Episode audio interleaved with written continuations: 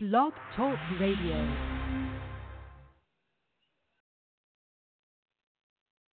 The following program is intended for mature audiences.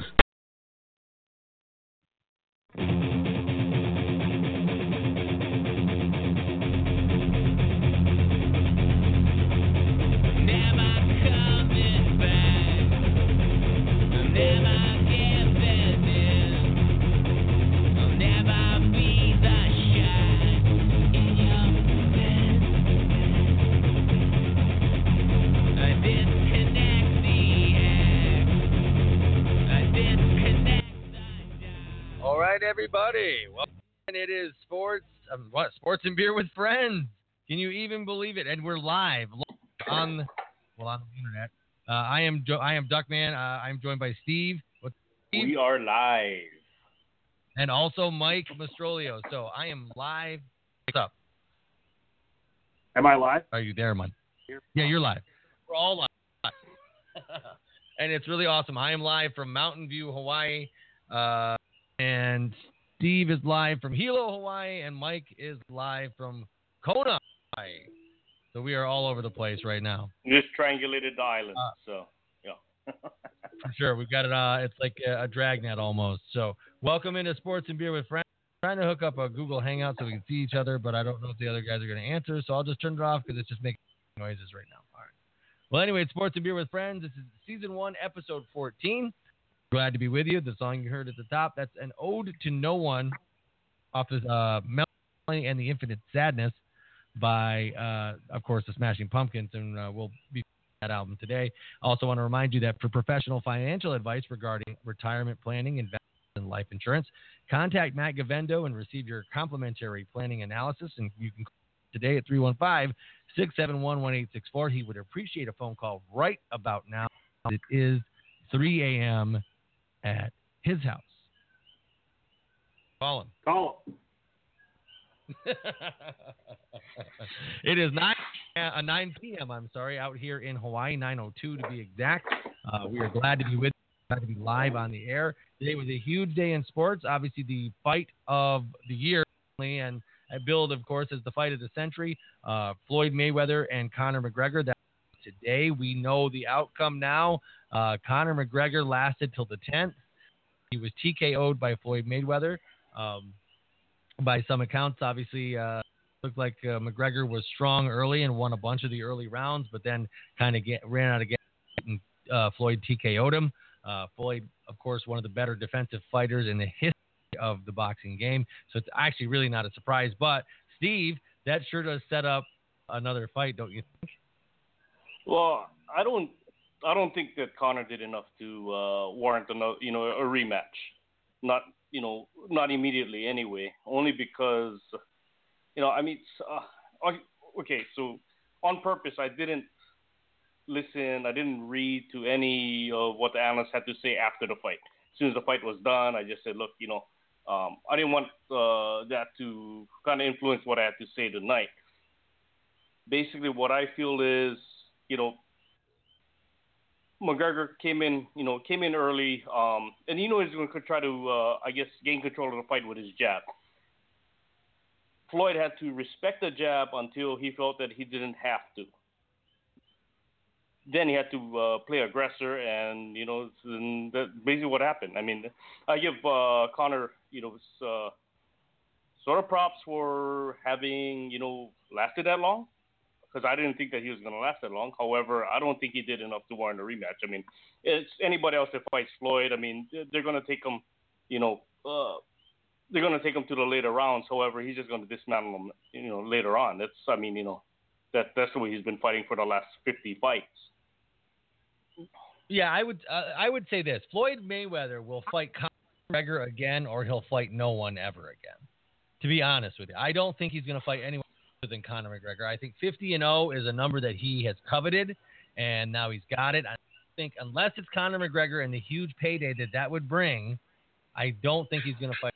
And I think you're kind of right in the sense that um, I don't think it would be a quick. I, I think right in the sense, I'm sorry, that it won't be a quick rematch, but I think there's a rematch in here. But I think take Conor McGregor stirring the pot about how, hey, if I get another wants to become a real fighter and all this other. You know, I don't know.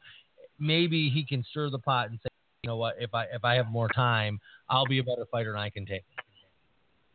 But the real I mean, fight 500 for, million uh, sitting out there for them. Yeah. well, the, the real fight for Floyd to take, and the next mega fight is going to be against the winner of Canelo and uh, Triple G. And I, I wants- really, I really don't think Floyd wants any of that, no matter who it is. I don't think guys because he could lose. Yeah, Um, Right. I'm, You get destroyed. Here's the thing. You, you, we've said this. So I've friends back in Syracuse. We watched. We got together for every big boxing match. We watched all the all the Mayweather fights together, and the, I just don't understand, frankly, why Floyd Mayweather's fights are so highly watched because they are absolutely boring. Like it's been ten years since he fought, since he was in a fight that was in any way interesting. Probably the last time he fought De La Hoya. It was probably the last time he was in a fight that wasn't an awful fight to watch. So, all you know, there's a lot of great boxing matches, and and Canelo and, and Triple G are both guys that put on great matches and have impressive power and are fun to watch. And somehow the guy who sells all the pay per view is Mayweather, who is not fun to watch at all. Well, And I will. I just will kind of say this. Hold on. I will say this. Uh, maybe if you are, I mean, I understand what you're saying. It's not super exciting boxing, but he is such a def- tactician. I, I don't know. I think it's to that point. It, it, he is. You have to you have to watch because you have to study him. You have to know him because he's such an important fighter. However, I do understand it's not an exciting fight. It's like Mayweather is never going to have a like a uh, Arturo Mickey Ward kind of moment. He's never going to find that guy who he just stands toe to toe with and kills. But uh, I, I think, I think there is going to if if there was going to be a rematch, like I said, I right. I don't think he doesn't want any part of Triple G or Canelo. I think the only person he ever fights again is possibly a second fight with Conor McGregor. the thing with those guys is they're they're more of the same in that there's been a bunch of guys who Mayweather has fought, and it's like, boy, if that guy can hit him once, he might be able to knock Mayweather out. Well, guess what? Nobody can hit him once, and it's happened 50 times. And uh, you know, Zab Judah caught him with a good one. Frankly, McGregor caught him with a nice uppercut in this fight that probably had just as much chance to knock Floyd down or, or stun him as any punch that has landed on him in the last 10 or 15 fights. Um, and to his credit, he's got a strong chin and he dodges basically everything. And when he does get caught, it usually stuns him for about a quarter of a second before he's right back to dodging everything you're throwing at him. So, um, you know, this fight went about the way I expected it to. If if anything, um, it went a little longer. Really, going into the fight, what I told everybody who was willing to listen was the only way that McGregor wins this fight is if Mayweather intentionally throws it um, with the intent of setting up a second payday. Because the only way just- that's exactly what we were Steve saying. said to me two days. Steve said those exact only- words. I showed up at work on Thursday. He said, "You know what? here's how here's how McGregor wins this fight. Floyd slips a punch and, And- falls down and, and doesn't get up. the bottom line is there was no no situation in which Floyd wins the fight that there's a compelling reason to have a rematch that exists in a boxing ring. The only compelling rematch Now- is, to, is to, if Floyd's got the balls to go fight him in the UFC ring. And to be fair, there's a far lesser chance that Floyd can beat McGregor in in an octagon than there was a chance that McGregor could beat Floyd in this fight because um, I would- Mayweather I- would literally McGregor would be more heavily hurt. favored in in MMA. he would get hurt in the So, I will give- fighting against. Absolutely, Floyd would get destroyed in the octagon. Now I will give you the Steve had of the day today. One of his friends was talking about fighting Mayweather for ten million dollars. What was it, Steve? I said I fought bigger guys for free.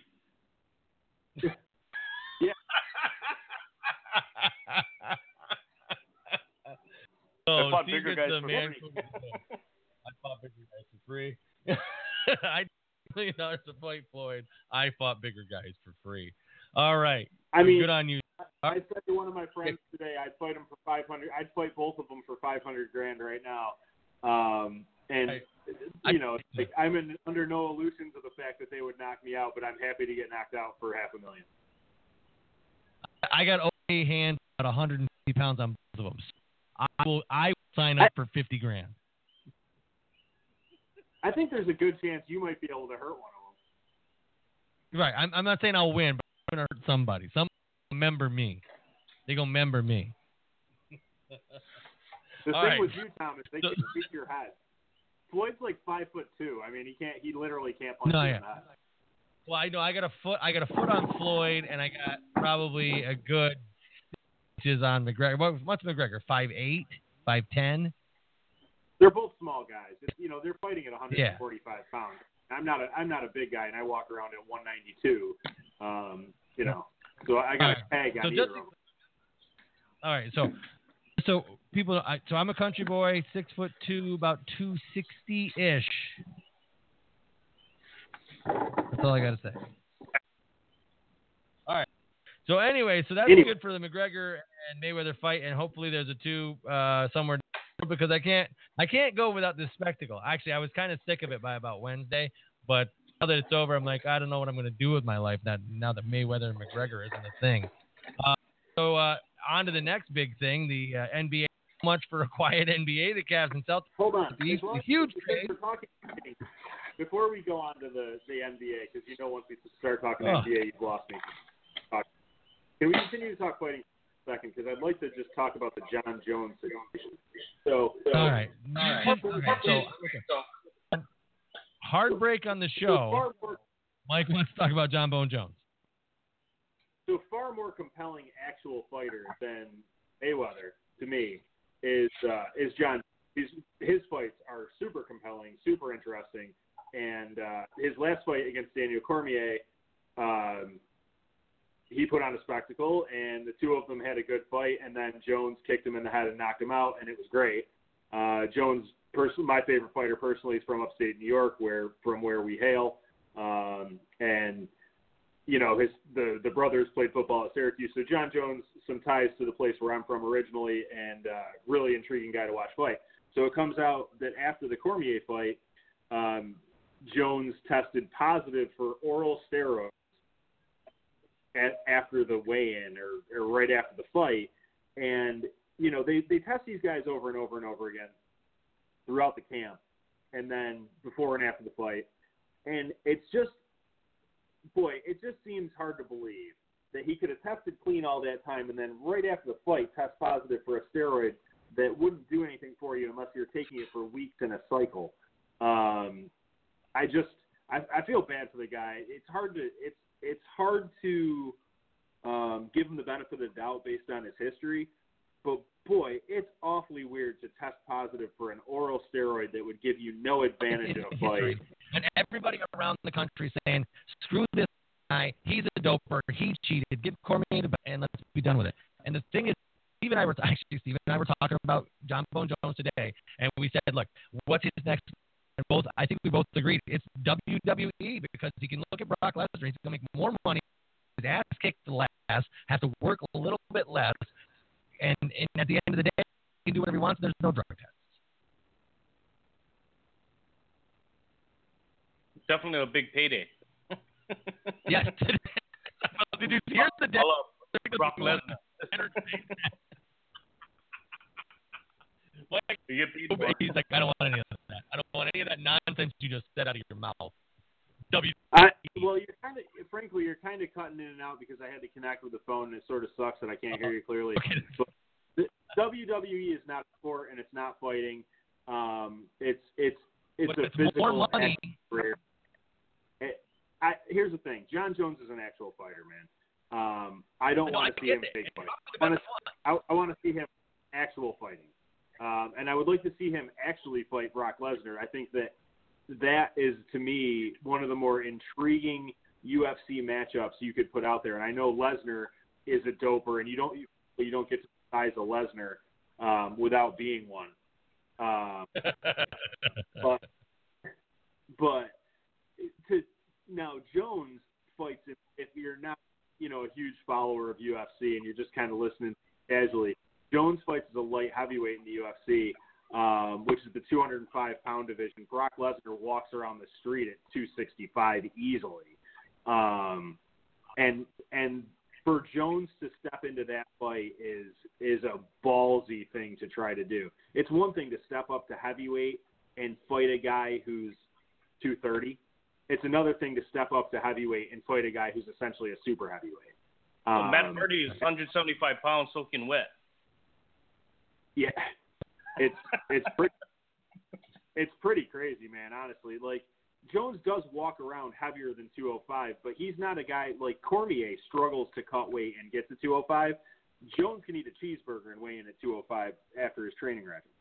Um, so Yeah, no, him versus Lesnar, I mean that's that's a quite an ask, but at the same time, to me, one's a real fighter and one's an actor. You know, so I I, I right. would like to see that.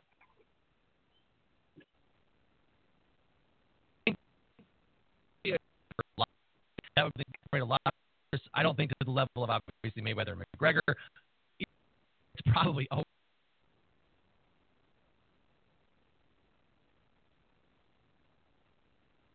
Hello. fight. Got a on MMA. All right. So the next thing, of course, I was about to talk about.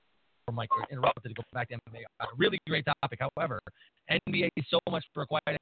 The Cavs and the Celtics shook up the East with a big trade, trading uh, Kyrie Irving to the Celtics for Isaiah Thomas, Ante Zizic, Jae Crowder, and the 2018 Nets pick. And I was all set to talk about how this trade was probably better for the Cavs in the in long term, actually, uh, but in the short term, particularly, it's really good for the Celtics. However, there's been a wrench thrown into this because Isaiah Thomas's uh, hip will not allow him to pass uh, physical in Cleveland, and now Cleveland is trying to get a few more assets. Um, I think you're over.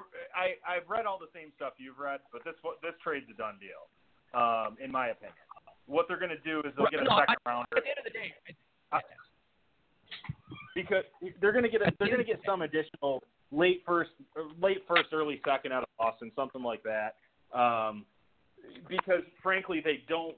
They'd be crazy to want to try to take Kyrie back at this point, and there's no other suitor for him that can give them the kind of package that Boston has already put on the table. And Cleveland's playing for the long game. As far, and when I say the long game, I don't mean 2020. I mean the long game as in winning the championship next season, not the first half of the regular season next season. And as long as Isaiah can be healthy for the second half of the season and the playoff run, that's all that really matters. This is just to get something else, uh, some other small piece out of Boston.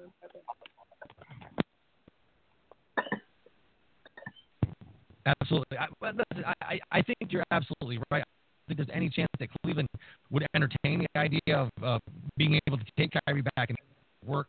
Um, and also, uh, can we address? This is what I wanted to talk about before all that stuff happened.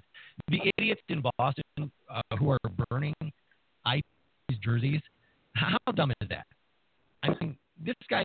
First, hey, he didn't leave free agent or anything. The team, the team willingly traded him away. And this is a guy who, a day after his sister died in a tragic car accident, he was on the court in a playoff game for your team. And you're going to burn his jersey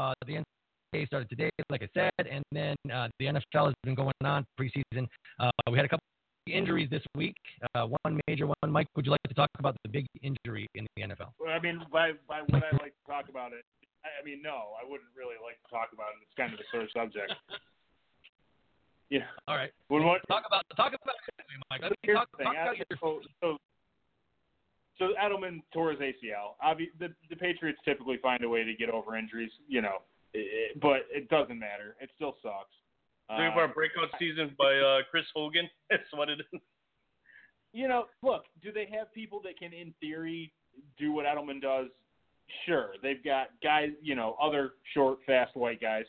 Um, but the bottom line is, Edelman's Edelman. He catches everything they throw at him. He runs great routes. He blocks well. He does. He just does everything well. He's a consummate professional, and you really just can't replace him. Um, you got a guy running out here in the preseason in a game that means nothing, and he tears his ACL, and it sucks. You know, injuries in the preseason are all the uh, reason you need to cut the preseason from four games to two, which they should have done a long time ago. Um, they've had this discussion previously about cutting the preseason short, and every time a big name guy goes down in the preseason, it makes me realize that that's something that they should do, should have done, and I can't believe they haven't done it yet.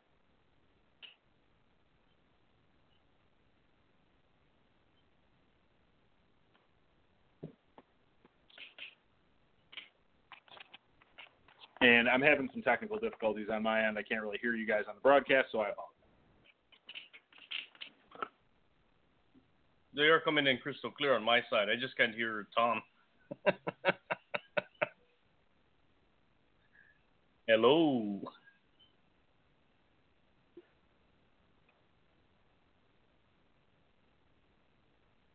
You hear me, Mike?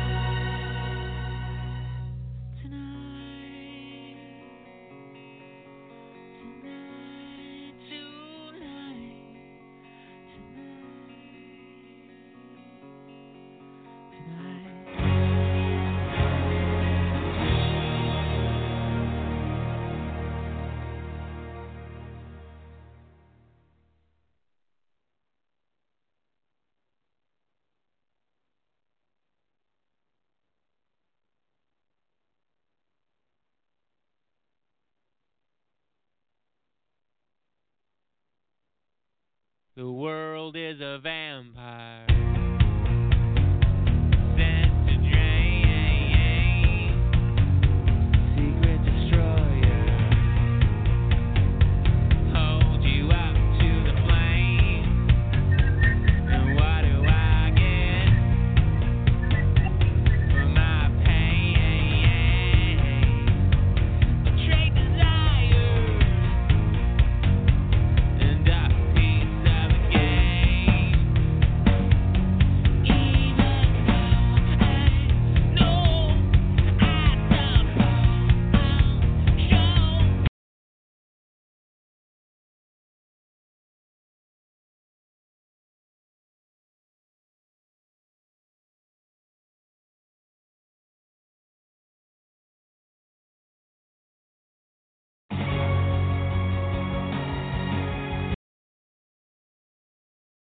The world is a vampire.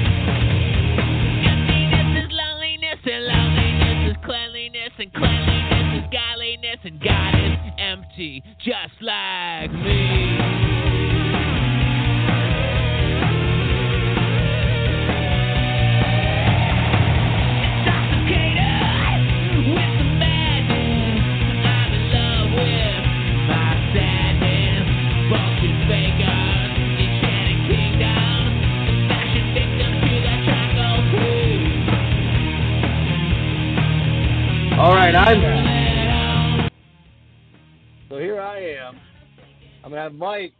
Mike should call back in. Mike, call back in if you would, please. So I'm back on the air. Uh, that was uh, "Bullet with Butterfly Wings" by uh, Smashing Pumpkins. All the songs tonight are by the Smashing Pumpkins. They're all coming off of Mellon Collie and the Infinite Sadness. Uh, we want to remind you that we do not own the music that we play here on Sports and Beer with Friends.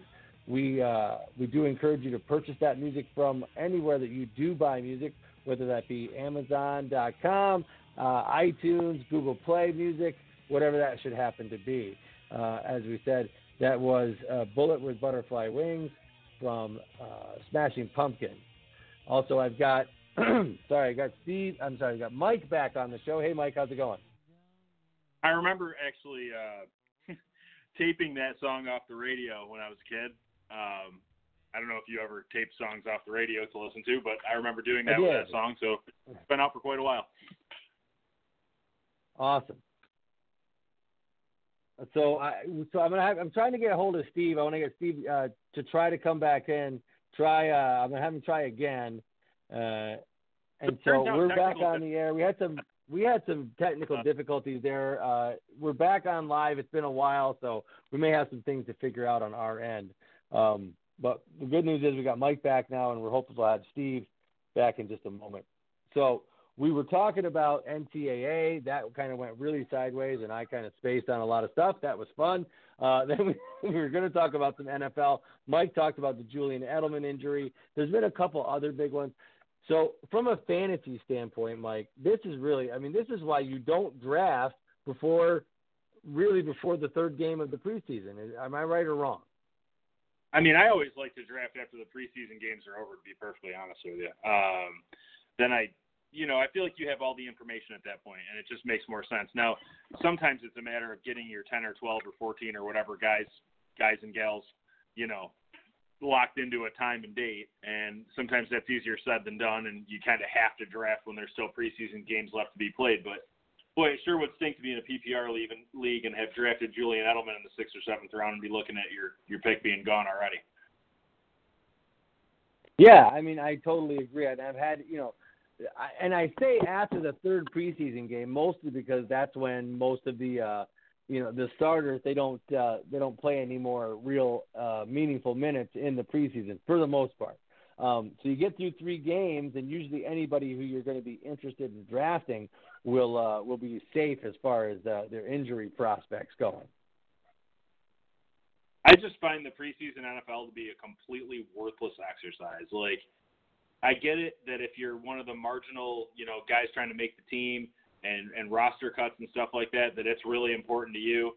Um, but boy, yeah, trying to figure out who your 53rd guy is is a lot less important than figuring out whether Julian Edelman's going to play this season or or any other of the major contributors who's already been lost for the season here. Um, you know, the Patriots also lost their third round draft pick to an injury in the preseason. Um, they cut the guy they traded their second round draft pick for. So while they had a great offseason, the preseason has kind of shot them in the foot a little bit um, after a great offseason, unfortunately. Yeah, for sure. I mean, I agree with that, uh, and I understand where you're coming from. Uh, the Cowboys have lost players in the preseason before, most notably recently uh, being Sean Lee uh, for the 2014 season. He suffered an ACL injury in a non-contact in practice, kind of similar to what Julian Edelman did in terms of a non-contact injury. Uh, it's always a shame when you lose an important player for your team uh, early in the preseason, and you're not going to have that guy for the rest of the year. Um, and like like you're people want to say as far as New England goes that you know they can just plug anybody in, but Julian Edelman is a huge loss to them.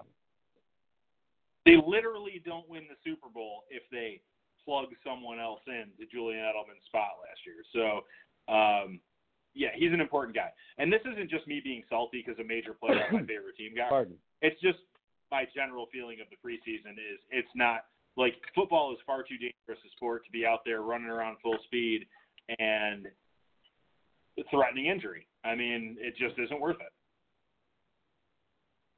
I totally agree. Steve's back with us. Steve, weigh in on the uh, the preseason, the length of it.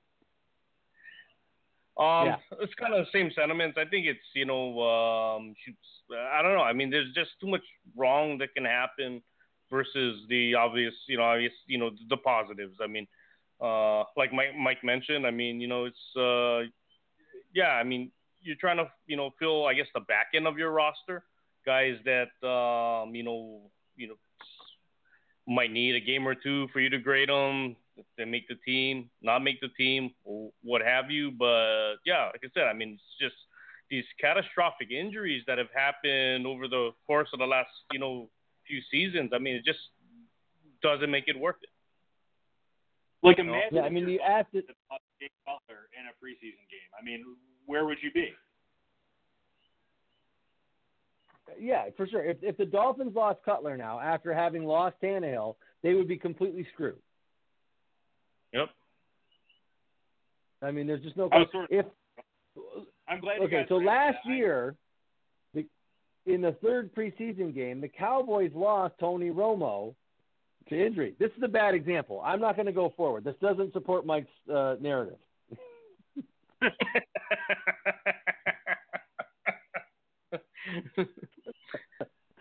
I'm terribly sorry. That was that worked out so well for the Dallas Cowboys that uh, I've got nothing else to add. All right. So anyway, this week, last week we did our NFC preview. We talked about the Cowboys and all the other teams in the NFC. We're going to do our AFC preview this week. So we're going to get to that in just a moment. But first, what we're going to do is we're going to talk about our sports list of the week. Now, I took out the word dumb because I don't actually think this one is all that dumb. Uh, it's Oh, from God. ESPN, and it is the. What's the point then? I mean, who, do we tear No, I think you're going to find this very interesting. Okay, it's the worst NFL teams of the past 30 years.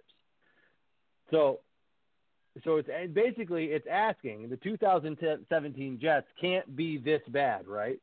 Because the Jets are widely considered to be the worst team roster wise in uh, in football. The last couple years, I've, I've really just I picked out a couple teams that I thought were the worst roster in football. Two years ago, it was the New Orleans Saints. Last year it was Last San year, Fran, it was the right? San Fran. What's that? Yeah, San Fran. I thought San Fran was worse a little bit than Cleveland was last year. Although their record was better, I still stand by my statement. I don't think San Fran had a very good roster last year. Um, I think their roster has improved somewhat this year. I am in uh, agreement with the larger group saying that the New York Jets are going to have a very bad roster this year. This roster is very, very bad. Um, so this, I, I thought there was just going to be a really interesting list if we took a look at uh, the 30 worst teams. I would say the worst teams over the past 30 seasons. It's a top 10 list. Now, written by Aaron Schatz uh, of ESPN.com. So he's got a few criteria. It's important to remember that DVOA is measuring efficiency, so they're going to do DVOA, a bunch of other stuff. So they have a plus minus uh, for each team and their final record. Okay, so we'll start with number 10. Number 10 is the 2004 San Francisco 49ers. Now, on it, they are minus 41.8% and had a 2 and 14 record.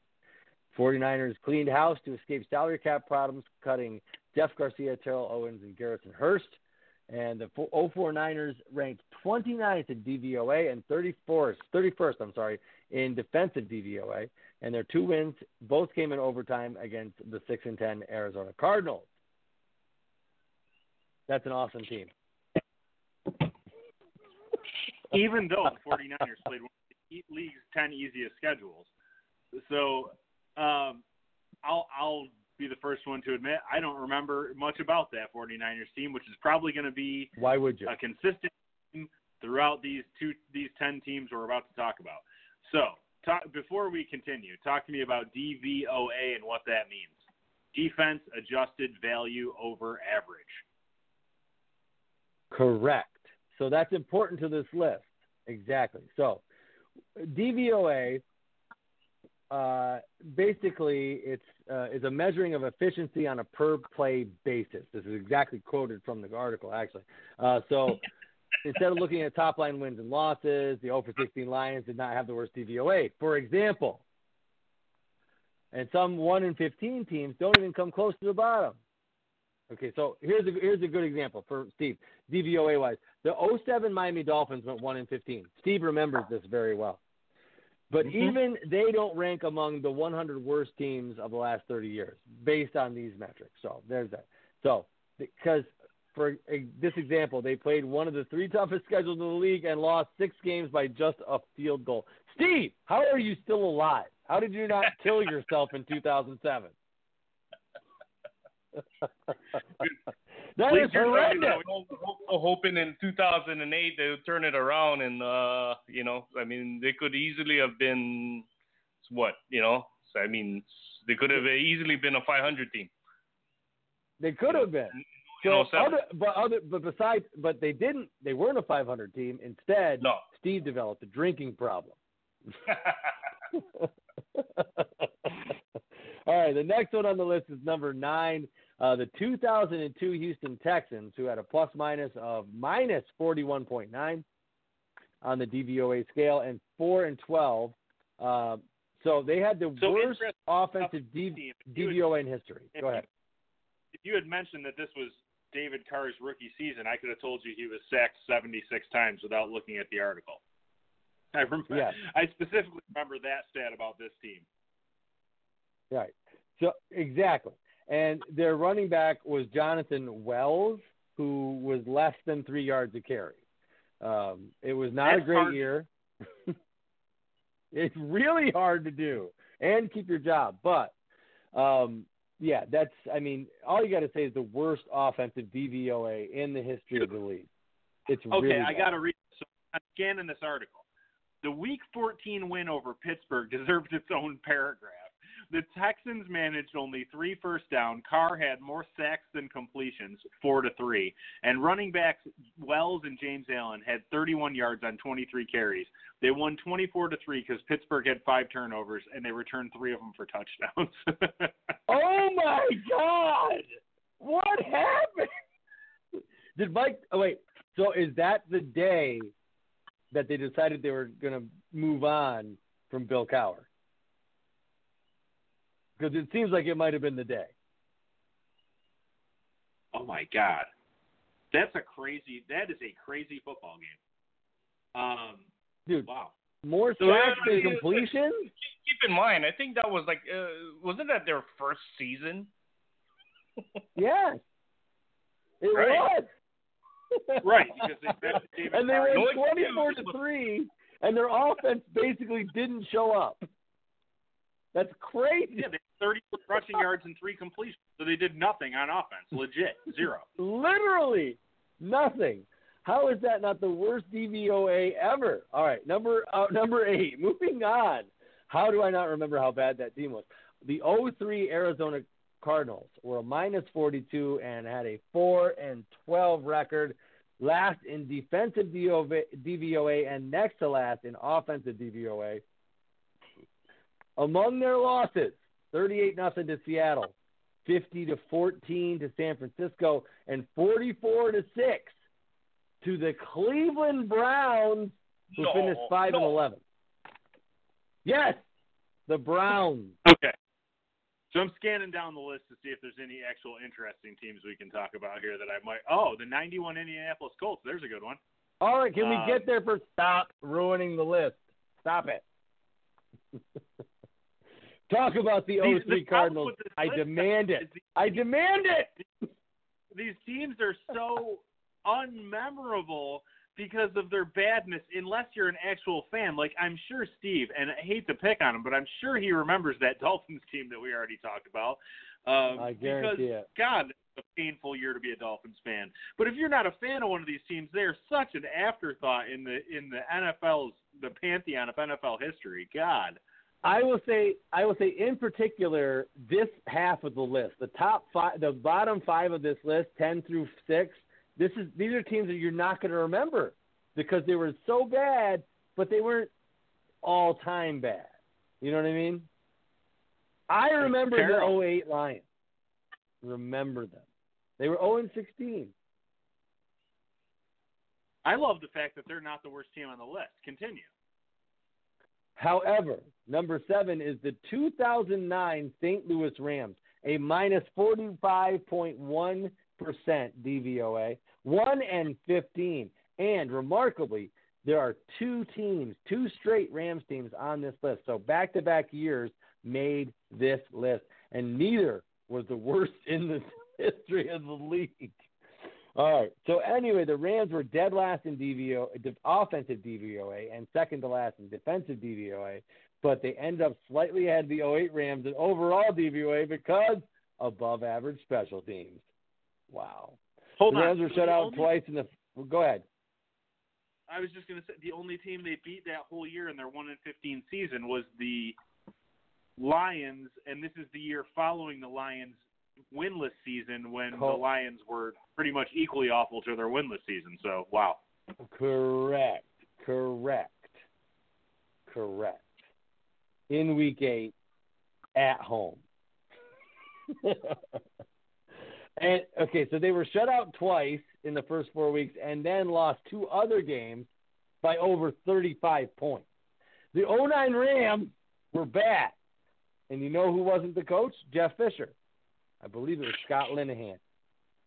Well, they were eight and eight, so we know it wasn't Jeff Fisher. We're not seven and nine eternal.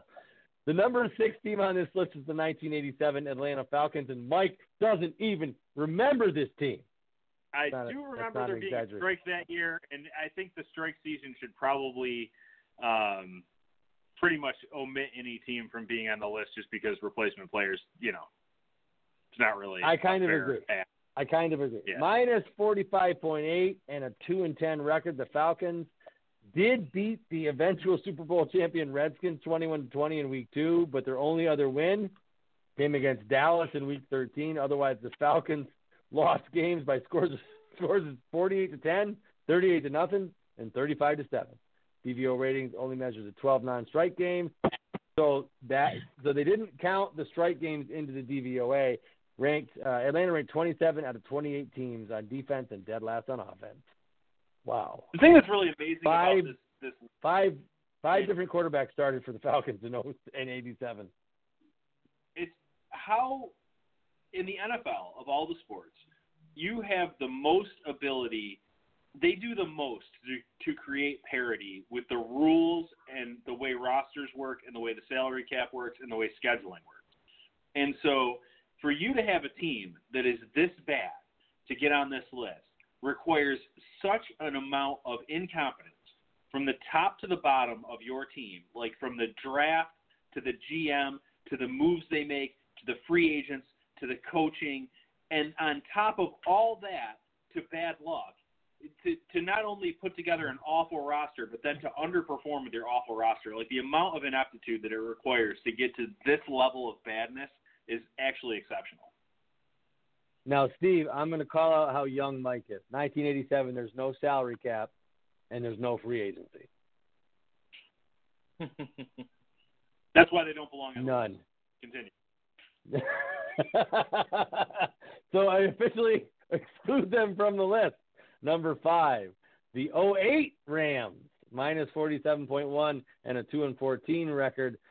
They were dead last in offense, 30th on defense, 20th on special teams. Linehan was fired after an 0 4 start, so he wasn't the coach in 09, thankfully.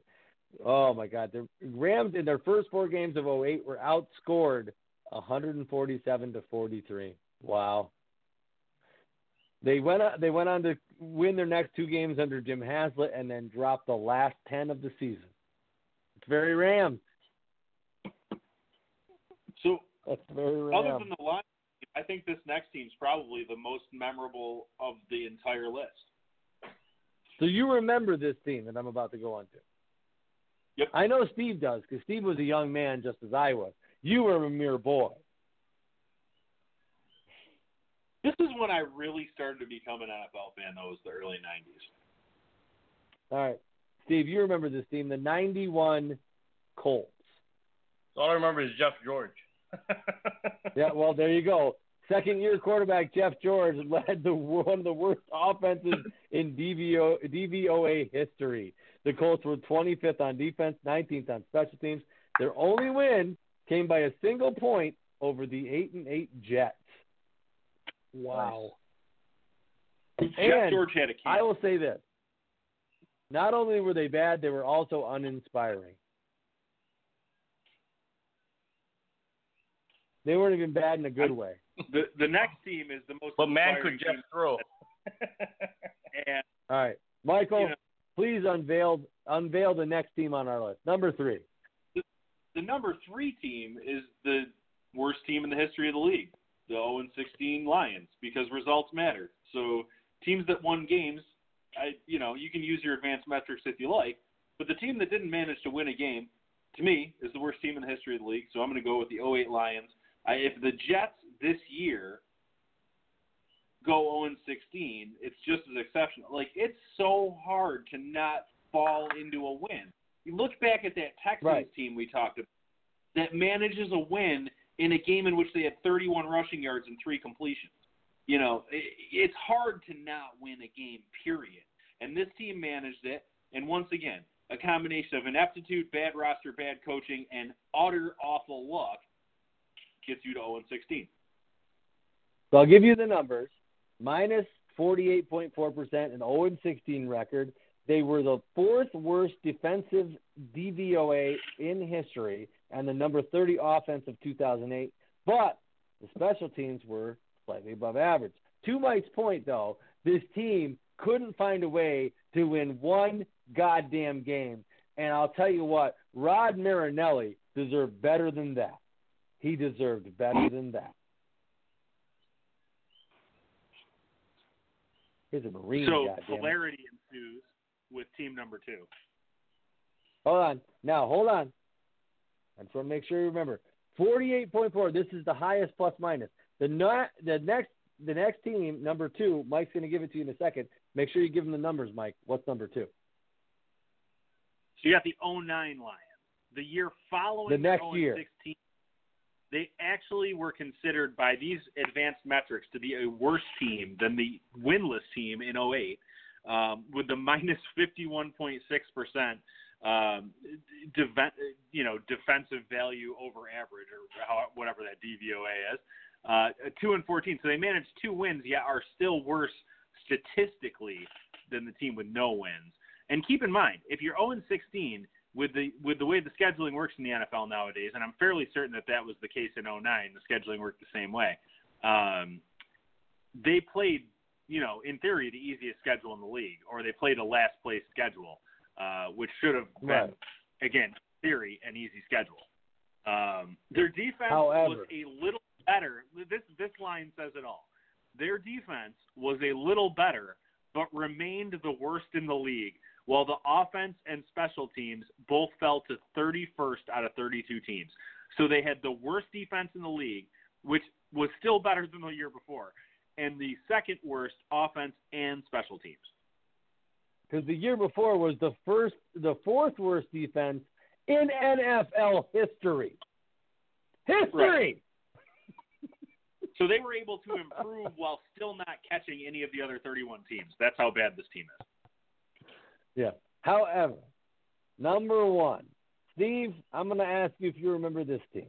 The 05 San Francisco 49ers, minus 55.5% DVOA, 4 and 12 record. They were the third worst offense in DVO history with the 36th worst defense ever, and somehow managed to pull off four victories, all by less than a touchdown. But their 12 losses were abysmal, featuring scores such as 42 to 3, 28 to 3, 52 to 17, and 41 to 3. Do you remember that team, Steve? Uh, it's, actually, honestly, I don't. but I don't. Me I, either. It's the LA remember that Lions. That's the worst team ever. I don't remember that entire division. I'm telling you, the only team on this list you know is the 08 Lions. So maybe this should be a dumb sports list because this is dumb. It's the 08 Lions. They're the worst. The absolute worst. Mike was 100% right. That's the worst team I ever saw. They didn't win a friggin' game. Not one. Not even by accident did they win a game. It's awful. I don't know how you can have a team that went four and twelve is mediocre and all, but I, I don't care what your advanced metrics say. Your head has to come into it at some point and go, well, they managed to win a quarter of their games. So as bad as they were, They found they found a way to win.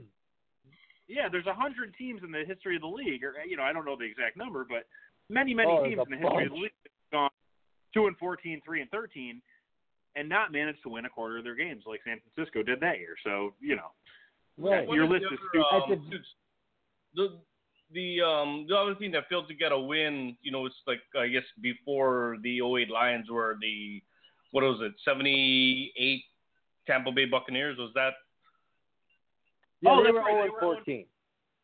Right. Tampa Bay actually lost the first 26 games in the history of their franchise. They were 0 14, and then the They were- following year they were 0 12 to start the season. And they, I think they finished one and thirteen. Now, Steve, do you remember the famous quote by their coach, John McKay? I'm all for it. which Right, was well, yeah. So How do you he was he was proposed a question in a press conference, and they said, John, what did you think of your team's execution? And he said, I'm all for it. All right. On that note, we're going to leave you. I was going to play Bullet with Butterfly Wings, but I don't know what the hell's going on. We just had the major technological difficulty. So if you're still staying with us, we really appreciate it. This is Sports and Beer with Friends. It's our first live show ever. We're featuring the music of uh, Smashing Pumpkins from Mellon Collie and Infinite Sadness, 1995's album. It's a huge album. It's probably one of the top five albums of the 90s. It was a massive double album opus by uh, by Billy uh, Corgan and the Smashing Pumpkins. A fantastic, fantastic album. I think I played an Ode to No One. I played Tonight Tonight. I've kind of played Bullet with Butterfly Wings. I'm gonna play Zero right now. This is one of my favorite songs off the album. Ah. It's kind of a little bit underrated. I think you're going to love it. We'll be back right Before- after this on Sports and Beer with Wait. Mike, Hey. are you trying? Go ahead. Go ahead. Before you start the song, just to tie this back to how worthless the preseason is, were you aware that the 0 8 Lions that went 0 16 were were 4 and oh Yes, 0 in they the were 4 and 0. I did. I did know that. Yeah. Anyway, I just wanted right. to point that out. Here's the damn. I, I neglect Here's the damn. Here's the damn song.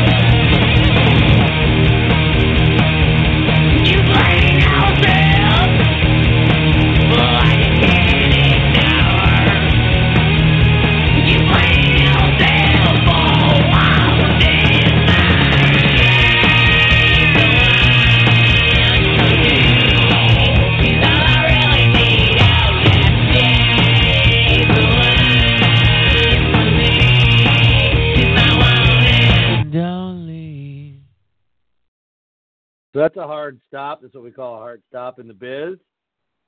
That is uh, Smashing Pumpkins, and that is Zero. I love that song a lot.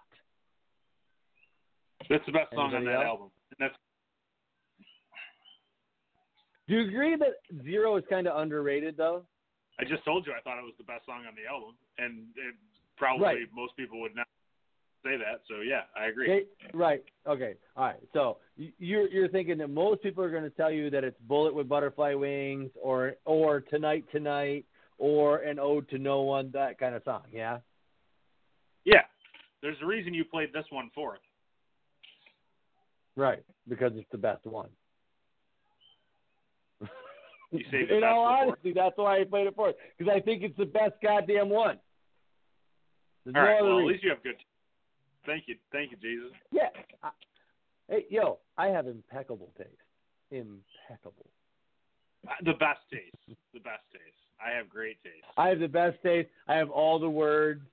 They're the best words. All right. So anyway, so we're going to talk about the uh, 2017 AFC uh, preview. We're going to do our preview show right now. Um, so it's going to be similar to what we did last week. We're just going to kind of go uh, last week, two weeks ago. We're going to kind of go through who we think is a, a notable player this season, the head coaches, the division winners, that kind of thing. Um, so we'll run through that over the next two segments. So um, I don't know. First thing, uh, obviously, the elephant in the room now is the Edelman injury and how that is or is not going to shake up the NFC. Uh, I'm sorry, the AFC rather.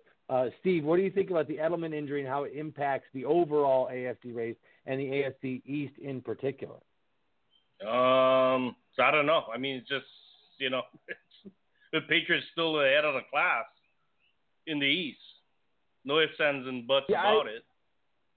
I still think so too. Do you still think that they're they're the Super Bowl favorite from the conference? However, I still think so. The bottom line is there's All not a good Mike- team. So okay. So besides the Patriots, there's not a good team in the AFC East. So it puts the Patriots at a very likely six and zero in their six division games. Now, All look, things happen. You can't predict things, but they're going to be heavily favored in their six division games. And so yeah, they have the advantage against a team like, say, the Raiders, who are another one of the really class act teams in the league, who have to play Denver. however, twice and Kansas questionable twice. defense. Yeah. Oh, well, yeah. Speaking about seeding, for sure. So, well, this is where I was trying to lead you, though. I'm trying to lead you. So the the Patriots, they're clearly diminished because of Julian Edelman. You can say all you want that they're going to be able to slot this other guy in or that other guy in. Julian Edelman is a talent that is different from a lot of other slot talents. He's he does think his skill set is is not easily replicated. However, what I will say is I don't think the AFC overall is a very good conference this year. I think there's a bunch of teams that are mediocre and there's a few teams that are really, really bad in the AFC. Do you agree agree or disagree with that statement, Michael? I agree. I actually think that I feel like the league this year there's less parity in the league in general in in both the AFC and the NFC than there is in typical league in typical typical years. Excuse me. I feel like Yeah. you there's haves and have-nots in a way that there normally is not in the NFL. Right. I feel like the Cleveland Browns are going to be a better football team, but they're still going to be really bad. Okay. I think San Francisco on the other side is, is the same. The Jets, however, I think are going to be the worst roster in football. Um, I, I don't think the Bal- Baltimore is going to be very good because of their injuries already. I think Cincinnati's taking a step back. I think Buffalo is not going to be as good. I think I well, I talked about Baltimore.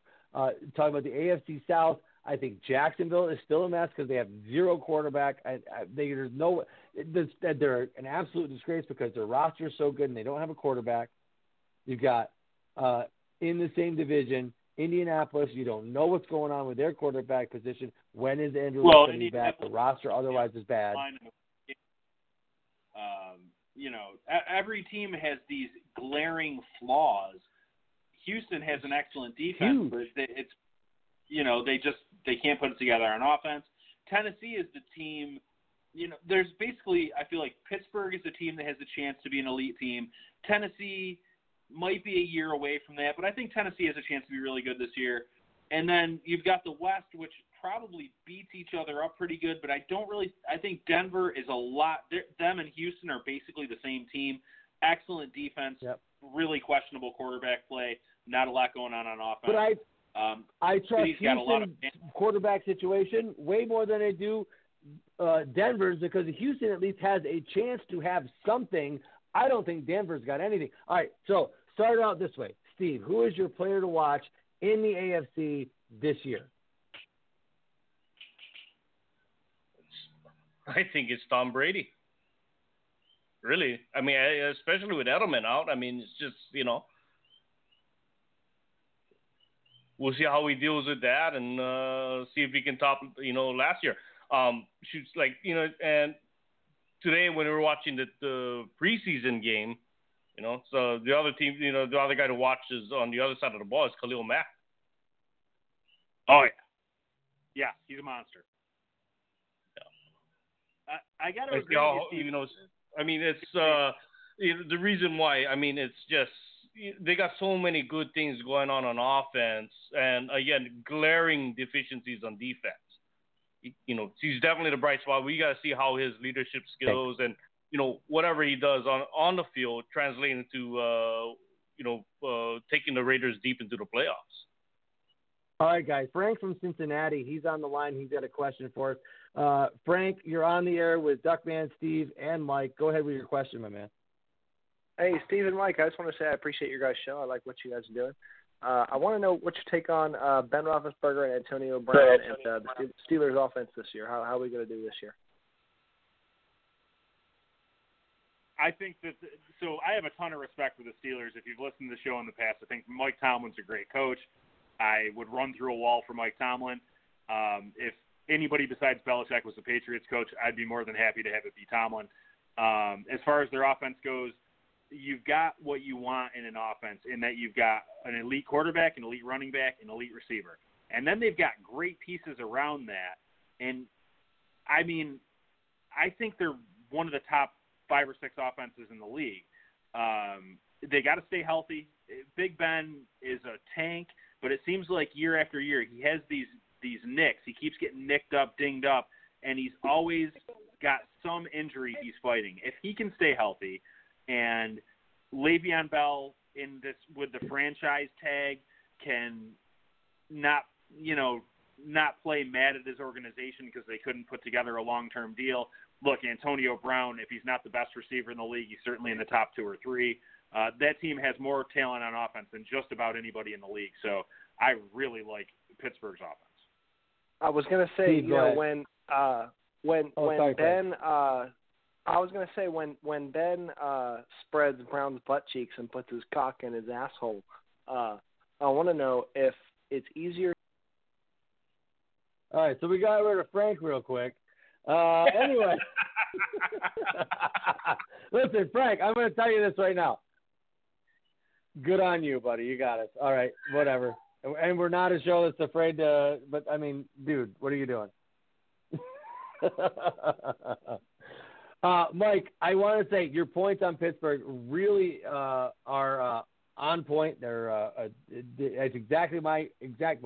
Here's my here's my fear with uh, Le'Veon Bell and his holdout. However, Le'Veon Bell. The guys from Cincinnati. Steve can't so stop laughing. them a break Go ahead. Because they've been getting beat up so bad by Pittsburgh for so long. Like, there's Yeah, yeah. obviously some angst there. Um, frankly, I enjoyed his comments, and uh, yeah, that was good. That, that was solid, man. I I mean, However, this is what I would say know- about Le'Veon Bell right now. So first of all, Le'Veon Bell is holding out, and, and he's not. He's admittedly not going to show up until September first. Guys historically who have held out, especially at running back, have held out from preseason and training camp.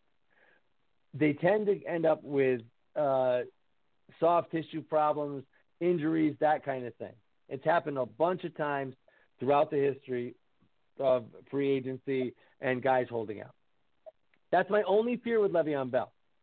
Uh, other than that, they're going to walk in this division. This division is going to be so bad that they're going to walk, regardless of how whether or not Le'Veon Bell is a factor. Agree or disagree, Steve? I agree. Okay, well that's easy. Mike. I mean, I want to beat up Cincinnati just because of the caller, but I think Cincinnati is a team that kind of gets overlooked from year to year. Dalton gets hated on a lot because he's a ginger and he has no soul. Um, but he is, you does know, have no soul. overall, that team a couple of years ago, I remember we were talking about before the season, and not just us, but the sort of pundits in general. We're talking about Cincinnati's roster being this one to fifty-three, the best roster in the league, and it hasn't turned over that much that they have a dearth of talent in Cincinnati. Um, there's a lot of talent on both sides of the ball in Cincinnati, and for whatever reason, on a year-to-year basis, they just can't translate that into 11 and 5, 12 and 4, and home field advantage and deep runs in the playoffs. Um, I'm going to say this. But- their defense is it's just I I don't think their defense is as good as it was three years ago because it's the same guy. It's the exact same guy, and I don't think that they're going to be. I, I just feel like they're just older and a little bit slower, and I don't think their defense is going to be very good. So I don't think they're going to be I'm still contending kind of for a mad playoff for spot. cutting Frank off and not letting him continue his point because I, I mean, where could he have been going with that? It could have been good. I know. want Frank to follow the show. I want him to follow the show so I can DM him, so I can get him on the show and control his wit because he just went straight to the anus. He could have prolonged that for at least 30 more seconds. But he had to go straight You coulda gave to us some real anal sex between Roethlisberger and Antonio Brown. If he had gone anywhere else and slowly, like if he was slowly caressing Antonio Brown's testicles, he'd have been on the air for at least 10 more seconds after that. But he's got to go cock ass. I like Frank. Frank, follow the fucking show, asshole. Frank, you were the Am I right or wrong? I appreciate I just I like having a caller. but you can't go cock and ass. Anal sex on the I, on the first date, Frank. On the first date, anal. is that a buddy of yours? Or is that a random call? No, I have no. just- No, that- he was le- no, no. He's legit from Cincinnati. He does not like the Steelers. you got to make sure Cammy Well, I- listens to the show now. And I mean, we, we talked about play- it before. I mean, the, the whole thing with Cincinnati is just, I mean, it's it, it's Dalton. You know, I mean, Yeah. with all those with all those weapons on offense, with the defense that they've had in place now for the last what three, four, five years. I mean, you think they make deep runs. I mean, it's just because of the Listen. quarterback play. But what do you do? You can't replace them. It's, it's exactly what away. Mike says. Yep. Yeah. It's exactly what you I say all the time, all Mike. the Go ahead, say it. You got a top 15 quarterback. Like, there's only so many quarterbacks in the world. You have a guy who, among all the people on this planet, is in the top 15 of what he does. The unfortunate thing is he's like 15th, and you can't upgrade to one of the other guys that's better than him because none of them are on the move. And so you have to try to ride with that dude. And there's a bunch of teams that are in that same position that are trying to ride with that dude. And the problem with that is it's very rare that one of those dudes wins the Super Bowl. And you know, we can all sort of remember the Trent Dilfers and the the uh, Brad Johnsons winning the Super Bowl. But then you look at what their team had, and they were historically good defenses. Other than that, the guys winning the Super Bowl are typically Hall of Fame quarterbacks. So the only one that I would say is is not um, among the last 15 years, besides the two I just named, is probably Eli Manning. It's But not- I his mean, it's not defense, even, they although can't- not as- can't even- Historically good. Go ahead, Steve. No, and I mean they, I mean they're they they're not you know bad enough where they without even I I guess I mean you know mortgaging their future. I mean they can't even move up to pick up a guy like Patrick Mahomes. You know, I mean Right. that's yeah, well, it's a, it's the, a the, bad the to Bills. GM, the Bills GM came out and said it. I mean, you got teams that are in quarter, quarterback purgatory because they're never in a position where they're picking in the top three, but they're not bad enough. I mean, they're not good enough to make the playoffs. So they're kind of stuck in this position where they're not, they're not, they don't suck enough to get a top pick, but they can't make the playoffs anyway. And so they're just kind of stuck. You get Ryan Fitzpatrick and Tyrod Taylor and guys like that for ever and ever and ever and amen. And it just, I I mean, what? How are you gonna run the franchise like that? I don't know. or like uh, Chad Mike Pennington. doesn't know. Right. Well, you or just- Chad Pennington, you or Sage get- Rosenfels, or Jay Fiedler, or any number of other guys who've worn the aqua and orange. the bottom line for you is, you know, you as a Cowboys fan, you look at it and go, yeah, well, guess what?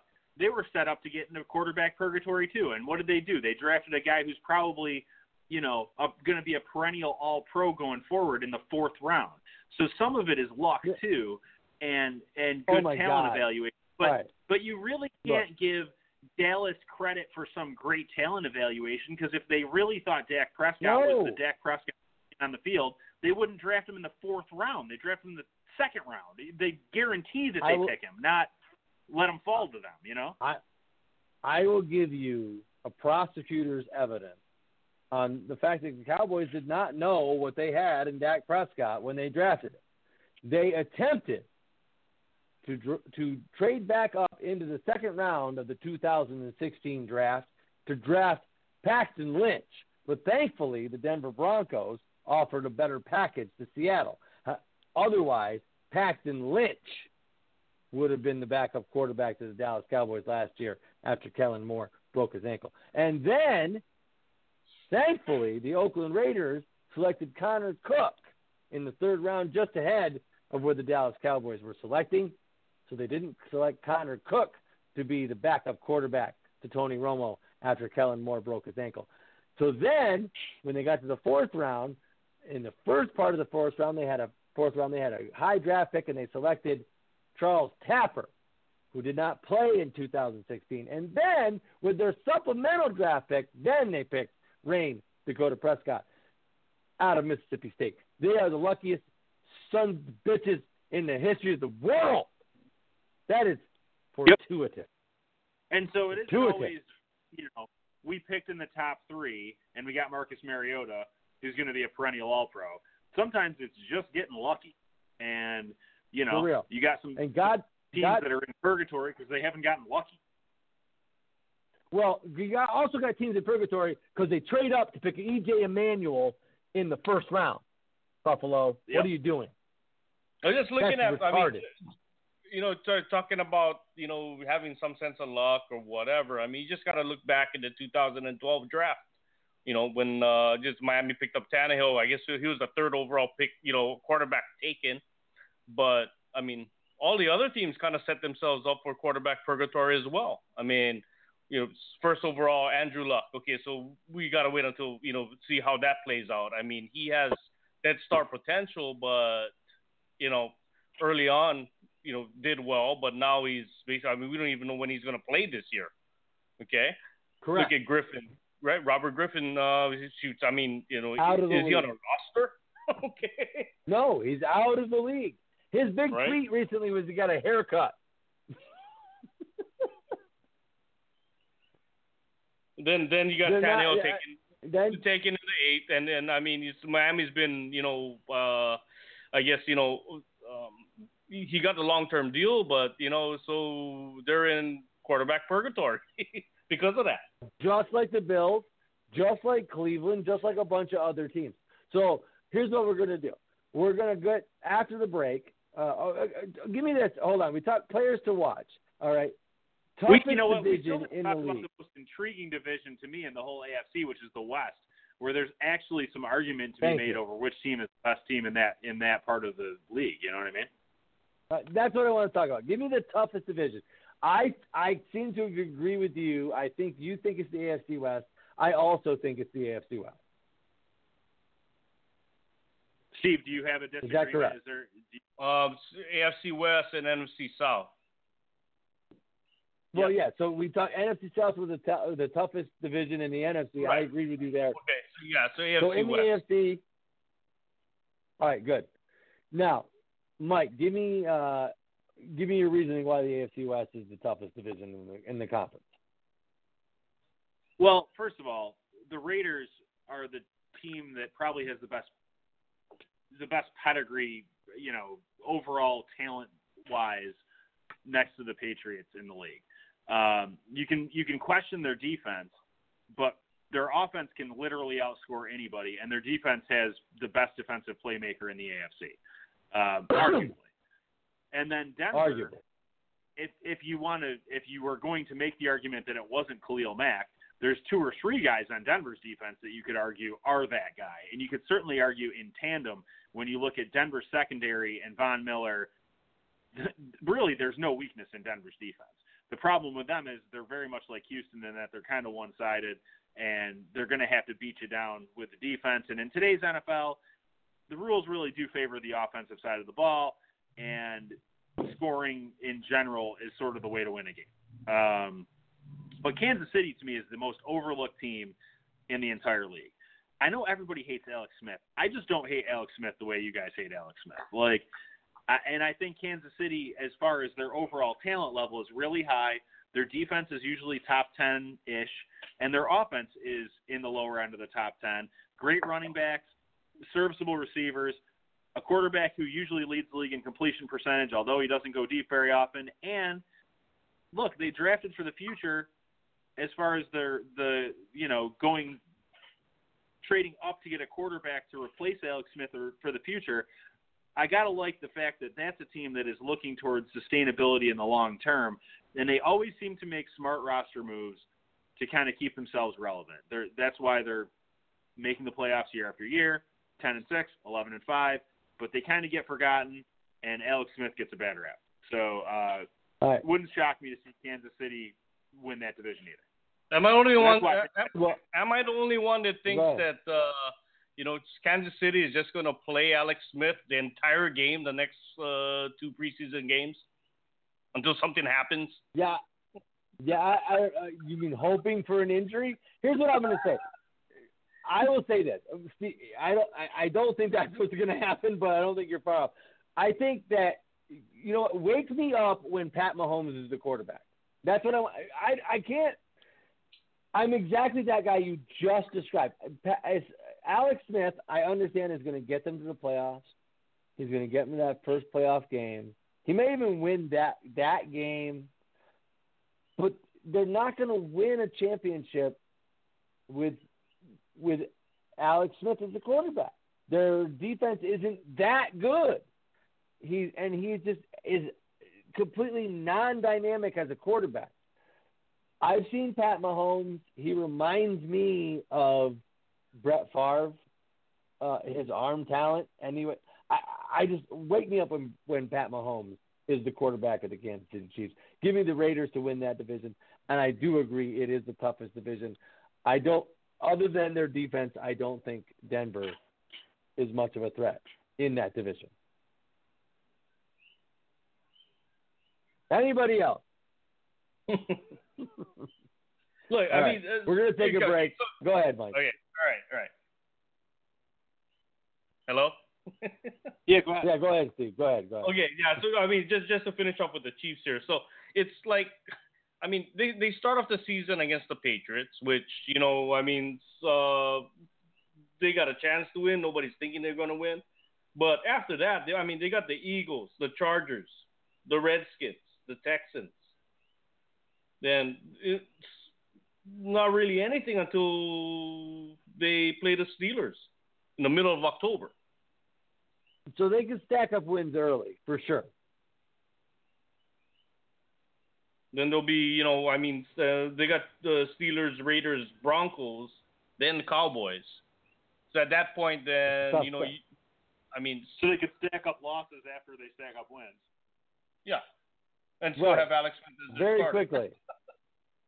So, so they could win six in a row and then lose four in a row and be sitting there like seven and five ish. Yeah.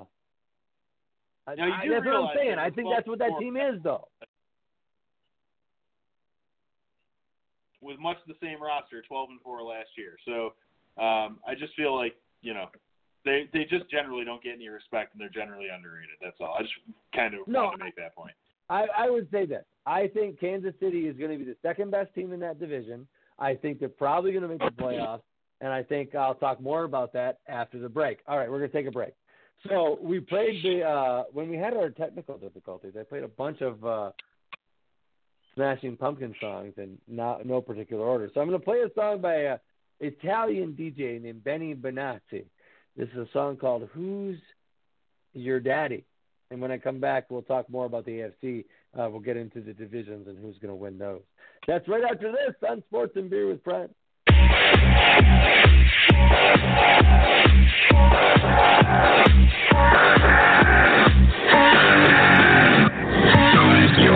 Who's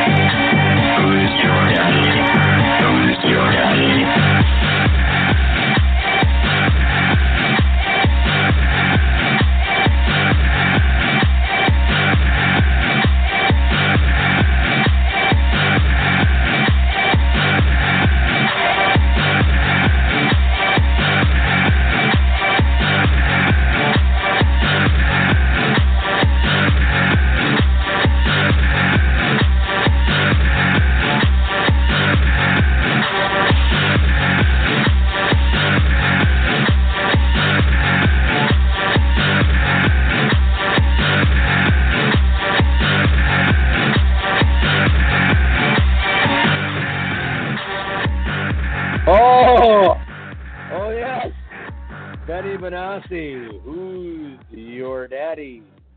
So, uh, small, uh, small kind confession. I'm on my wife's computer, so I don't, I don't know where the hell that song came from. what the fuck is that?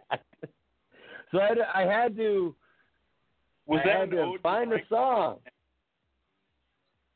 What's that? Was that an ode to Frank from Cincinnati? Like, just want to carry on Yes. with the theme he started. Well, Frank is definitely our daddy tonight. Good job, Frank. I mean, like I said, you could have made it last longer. You could have been awesomer, but you went anus right off the bat. Not easy to go straight to the A, Frank. It was like the Mayweather fight. It could have So- lasted about you know it's uh, ten seconds longer. Correct. hey, uh, Steve, what are you drinking tonight, by the way? Um, uh, I had a McDonald's Coke in front of me, but that's gone. So yeah, No rum? What the fuck? no. All right. Mike, what have you been drinking? I got the mixed 12 pack from Kona Brewing Company, so I've been having a a uh, smorgasbord of Kona brews. Started with Fire Rock and a There's a big wheel, fire- and now I'm working on. All right. Well, I I actually currently have a longboard in my hand. I've had a couple of uh, New Belgium's Voodoo Ranger Imperial IPAs tonight. I've also had uh, maybe a couple of vodka and cranberries before we went on the air. I I might be a little drunk. I'm just saying. I don't believe it. All right. I'm, I think I've got I had like six drinks tonight. But anyway, so AFC preview. We're still into that. Uh, we're going to get into the division winners. Excuse me. We're going to get into the division winners. Uh, starting off, we're going to start with the AFC East. Uh, even though we've got Julian Edelman down for the season, I still think, in my opinion, it's kind of a walk for the uh, New England Patriots to win this division. Steve, do you disagree? Um, no. Not that stupid. I mean, they're they're just gonna walk. right, right. I I think here's the diff- here's what I think. I think Edelman for them right now is the difference between like thirteen and three and eleven and five. Do you disagree with that, Mike? I do. I think that I, Okay. I've said this on the show, before, but I'll remind you that statistically, Tom Brady is 12 and a half and three and a half for his career. That's that's an average Tom Brady season, 12 and a half and three and a half. This team, if anything, is above average, even without Edelman. Uh, I think that you know, 12 and four, 13 and three is probably right within the realm of expectation, and Okay. you know, So you would consider 11 eleven and five low. it would be a disappointment for them. Yeah, I, I think that. Okay. Even without Edelman. Okay. And I I don't disagree with you. I'm just I, I think the Patriots, if anyone, have earned that. That you know, hey, if we don't do, you know, twelve and four, we're disappointed in our season, regardless of who's here and who's not here. And I'll guarantee you that Bill Belichick will not be making excuses um, if they don't go twelve and four, or 13 and three. Uh, he won't. He won't be on the podium saying, "Well, we don't have Julian." So there's that. Exactly. That's that's Okay. exactly it. They they played who they got suited up. I'll say this: Miami's going to be all right this year. Um, I, I don't think they can beat the Patriots in the in the division, but they're they could challenge for a wild card. They could get into the playoffs. Hey, just looking it up though, real quick. Th- This is the Patriots' record over the last few seasons: 14 and 2, 12 and 4, 12 and 4, 12 and 4, 12 and 4, 13 and 3, 14 and 2. That's their last seven years. So yeah, 11 and 5 is disappointing for them. for sure. Uh, last time they won 11 games, they missed the playoffs because Miami was 11 and five and won the tiebreaker. Am I incorrect or correct in that? You are very correct. Eight, eight San Diego Chargers. Both parties agree. Both of our AFC East opponents agree that that is correct. Okay, so moving on, the AFC North. Uh, again, I think this is a pretty pretty easy division to call. I think Mike's going to disagree. I think the the Steelers can almost not do anything wrong. I mean, there's no way they can lose this division. I think they're clearly superior to the other three teams. Um, I, I just feel like they're a balanced team that's going to go far uh, in the NFL this season. Steve, do you disagree with that assessment? Uh, no, I I think uh, Oh. you know it's it's it's going to be as easy a cake, cakewalk as uh, you know the New England has in the East. So Pittsburgh just got you know, they're they're too strong on offense and they they've made some key additions on uh, on defense. I they're you know clearly uh, head and shoulders above the rest. I wish I could disagree with you just to play devil's advocate and, and create an interesting discussion, but I also agree that Pittsburgh's the class of that division. Uh, I think I like Cincinnati a little better than you guys do, and I think Baltimore always gives Pittsburgh a run for their money. But I feel like Baltimore has kind of fought a war of attrition over the last few years and just kind of. I, I just feel like they're they've sort of bled a little bit of talent over the course of the years, and I, I like Pittsburgh the best in that league. I think they got the the best receiver in that division, the best running back in that division, and the best quarterback in that division, and it's going to be hard for the other teams to overcome that. I, I would say that I, I think that Baltimore, if they didn't have so many, they, here's where they they've fallen off is in their depth. They've gotten injuries to key positions over the last year, two years, and I think they just they don't have the depth to overcome that kind of thing anymore. I believe that Cleveland has had a, a couple of really nice off seasons uh, as far as their draft goes, young players. I just feel like they're still a year, two years, maybe three years away, and and and Cleveland is, uh, isn't ready to compete. So Pittsburgh is clearly the class of the class of the division, and Cincinnati, despite what I'm sure Frank feels, is a, a team that's kind of degrading a little bit. Not that they can't retool, but they're just they're allowing themselves to kind of atrophy, especially on the defensive side of the ball. Yeah, that- is that uh, word too so- big for you? I'm thinking Pittsburgh, Cincinnati, Cleveland, and Baltimore uh, dwelling in the cellar in that division. I, I agree with you only because I think Baltimore's roster is better than Cleveland's, but I think Baltimore's just sustained too many injuries, even already. Uh, they just they've been snake bitten and they don't have a lot of depth. Uh, all right, so moving on to the AFC South. Now, I think this is possibly the most compelling division in the conference. Maybe the AFC West has something to say about that, but you got two teams in this division who I think are awful, and two teams who I think are pretty good. Pretty good, especially if Houston has their quarterback situation figured out. So, Mike, talk to me about the AFC South. Boy, if you told me a few years ago, like two, three years ago, that I, that Indy wasn't going to be the class of the division by this point, I I would have been shocked.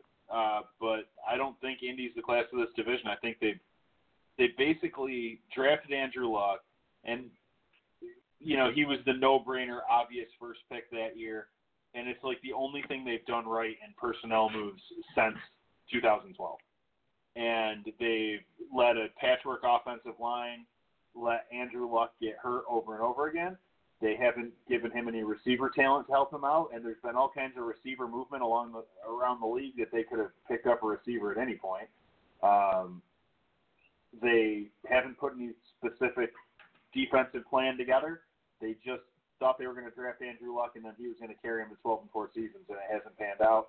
Uh, Tennessee to me is the class of that division. It's not close, but Houston's the best defense in the league. If Watt and um, Clowney can both stay healthy for the season, boy, that's a scary combination of guys right there.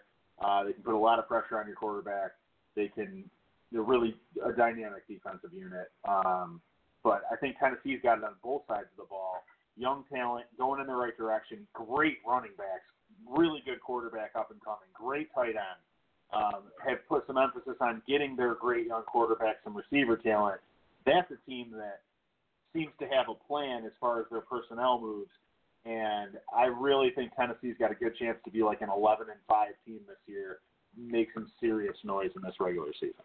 So uh, I think Jacksonville's clearly the worst team in that division. If you know, it's funny. Last year going into the season, we were all kind of high on Jacksonville, and I just think Blake Bortles is not an NFL quarterback, and it's unfortunate because they do have some talent around him. They got the two receivers that are good. They got some reasonable running backs, good young linebackers. But boy, it's just proof that you need a quarterback that doesn't turn the ball over to be effective in the NFL. Um, Colin Kaepernick. Okay, um, go ahead and uh, my, Steve break down the NFC South for me. Yeah, and um, you know, if uh, if people haven't, you know, especially here, if they haven't jumped on that uh, Tennessee bandwagon, they will after this season. I think you know, uh, ten and six, 11 and five. Clearly, I mean, they're they're they're going to win the division. Um, you know, Houston will be right there. Probably, um, you know, um, you know, enough to for them to earn a wild card, you know, spot. I'm putting that out there and um, you know uh, so close with uh, Indy and uh, and um, Jacksonville being down, you know, on the bottom in that division. You know, I don't, I don't, I I, I think, I, I think Indy's going to be like a four and twelve team. You know, I hate Indianapolis's roster, uh, and and I think the only thing that is ever redeeming for them is that they have Andrew Luck, and he can sometimes win them some football games. I think they are the worst team in the league at evaluating wide receiver talent. T.Y. Hilton is a okay receiver. Um, Phillip Dorsett has not been any good. Uh, they just they're awful at, at putting pieces around Andrew Luck, and it's a shame because Andrew Luck is not only a great quarterback but also a historically important important uh, uh, Union general in the Civil War. Uh, also, I I think that uh, Jacksonville it's a shame because I love their roster other than the quarterback position. I think they have a really good roster that is being held back by the fact that they have nothing at quarterback. Zero. There is if Blake Bortles had a, a serious quarterback competition with Chad Henne this offseason, that that speaks volumes to the fact that they have no quarterback and no solution at quarterback and a really good roster otherwise. And I think Tennessee is going to win the division. I do think Houston is going to have a very good year too. I think 11 and 5 wins the division with Tennessee and Houston goes 10 and 6 and gets a wild card. I love them both. I think they're both I think Deshaun Watson is going to be the quarterback in Houston before uh, before October and I think they're going to win a bunch of games. if they can commit to him as the quarterback, um, it, this may not be the year, but I think in the next two to you know next year or the year after, you're going to see he, they can keep their defense going the way it's been going. Uh, I really like Deshaun Watson's chances to take Houston places. So I agree with you there. I I think long term Watt's not going to be there more than maybe four more years, but I think they can piece it together in that time frame if Watson is the guy, which I kind of think he is. I really like Deshaun Watson. Uh, what he has upstairs uh, as as far as the quarterback goes, I think he'll be able to put it together and become an NFL quarterback pretty quickly. Um, all right, moving on to the AFC West. All of us have agreed this is the most compelling division. Uh, give me a reason why San Diego has any hope in this division, even though they're actually not a horrible football team. Go ahead, Steve. Well, first of all, they're not in San Diego. Go ahead, Steve. I'm sorry, Los Angeles. The Chargers. Oh my God, I did it already. Go ahead. maybe because they're playing in the cozier confines. I, uh, I, I don't know. I mean, I uh, just not getting, you know, getting that feeling from them. You know, I think, uh, I- I mean, just, just clearly, you know, there's there's two teams that are, you know, well, three teams are going to beat each other up in that division. Um, you know, it's, uh, but I think far as you know who end up on top, I'm real. I mean, I, I think uh, Kansas City has, you know, has what it takes on both sides of the ball to make it a close one with them and the Raiders. I, I I I love Kansas City's defense. I have for a bunch of years, and then and then Alex Smith. Am I right or wrong, Mike?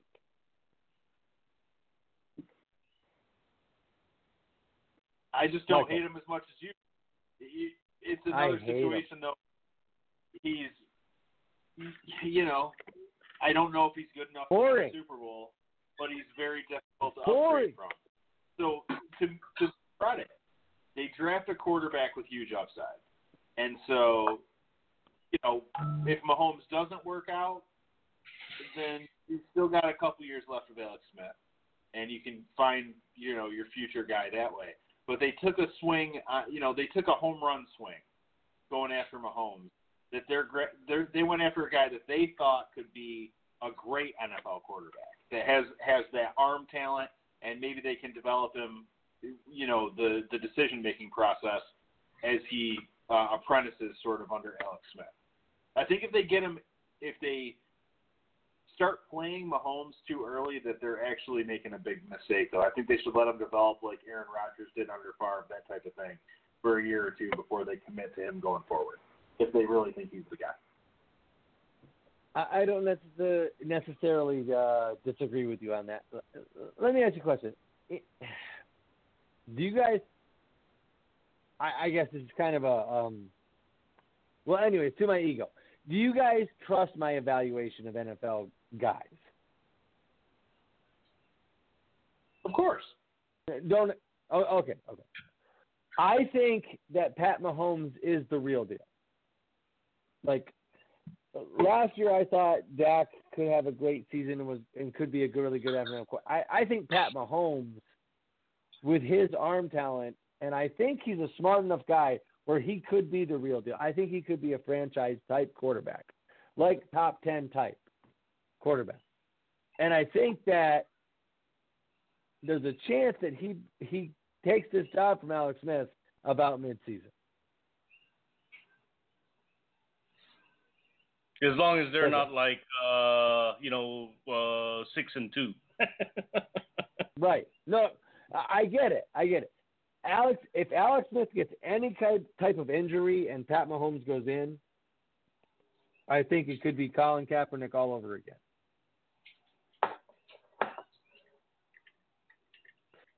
Because Alex Smith is uninspiring. Like I like I get it when you when you talk about this, Mike. He's sufficient. He moves the ball. He protects the ball. He doesn't turn it over. He scores enough. He has a good, you know, analytical. I mean, as far as advanced analytics, it's pretty good. But he's uninspiring.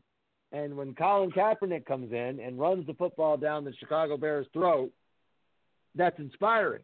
And I think Pat Mahomes is that same kind of quarterback. The biggest problem with Alex Smith is that the field's 100 yards long and he doesn't make the defense defend the whole thing. Um, he makes the Yeah. he allows the defense to defend 15 or 20 yards of it and really doesn't use you if you don't defend the deep pass. Um, and I don't know that that change at this point. He's certainly been in the league long enough that if that was going to change, it already would have. So I can see that um, that argument against Smith certainly, and I think that's the biggest reason that you know he has never been able to take that. Right. Okay. So I will agree with Steve. I think and and Mike Bowles. I think Oakland is the most compelling team in this division, and I think it's because they're really good. Um, I don't love their defense, but I think their offense is good enough that they will carry them to the division title, and then they will make it to the playoffs, and we'll see what they'll do from there. Next week on uh, Saturday, uh, we're going to have another show, and we're going to break down the playoffs for the NFL. Plus, we're going to get into some more uh, MLB stuff. But that's going to do it for us this week. We've had a great show despite our technical difficulties. Again, Frank from Cincinnati, I en- I encourage you to reach out to us. I am at Duckman for real. This is at Sports Beer Show. You can get in touch with Mike at Mastrolia123. Reach out to one or the other of us. I think you had the potential to be much better on today's show, and I'd love to have you back on. What do you think, Mike and Steve? You give, give him a mulligan. What the hell? I, I'm saying. I think You're on the right show, man. You just went too far too fast. If we're all in on the joke, it's cool. If you're just trying to punk us, get the fuck out. That's all I'm saying. you got it. We got got. It's cool. I enjoyed it. That's what I'm saying. We got got. Good for you, Frank. Come on back. Come on back, man. That's cool. All right, so we've been featuring uh, songs from Mellon Collie and the Infinite Sadness, and also this one tune by Benny Benassi, which was kind of weird. Uh, but anyway, so we're gonna uh, finish off our Smashing Pumpkins with uh, the title track from the album Mellon Collie and the Infinite Sadness. The song, of course, is by the same name. This is a little bit of a departure from most alternative rock of the mid 90s. However, it's very Smashing Pumpkins. It's basically a piano solo for much of it. That's a great tune. Are you familiar with it, Steve and Mike? Of course. All right. Well, I mean, it's Melancholy. All right, guys. We're going to be back next week. We're going to do our NFC, uh, our, NF, our, our sorry, our NFL playoff preview. We'll talk about uh, whatever else is going on in the world of sports by then. Obviously, the NCAA is going to be cranking up. Uh, we got a bunch of games next week, including Alabama and Florida State. Uh, we're going to be pretty excited for that, and uh, we'll get all the fallout from uh, Mayweather and McGregor, plus MLB news, and the NBA is going to be cranking up soon, as well as the NHL. But it's to be football, football, football. All right, guys. Uh, remember, follow me at Duckman for real. Steve, what's your Instagram address? What's that? What's your Instagram address? It's uh, Steve Core. S T E V E C O R. Awesome. And you get a lot of great shoreline fishing pictures. Plus, Steve, you know, Oh Steve God. is an interesting guy to follow. Anyway. Did that sashimi last week. I hate you. God, I wanted to be there so bad. Steve, uh, Steve lives the real life. He went to Japan uh, last spring. If you were following him on Instagram, uh, you would have been jealous. Anyway, all right, guys, that's Sports and Beer with Friends for this week. Please join us for next week. Uh, we're going to have, like I said, our NFL playoff preview. Uh, right, we're going to leave you with again Mellon Collie and infinite sadness. See you next week, guys. Thanks for showing up. All right, man. Have a good night. Thank you.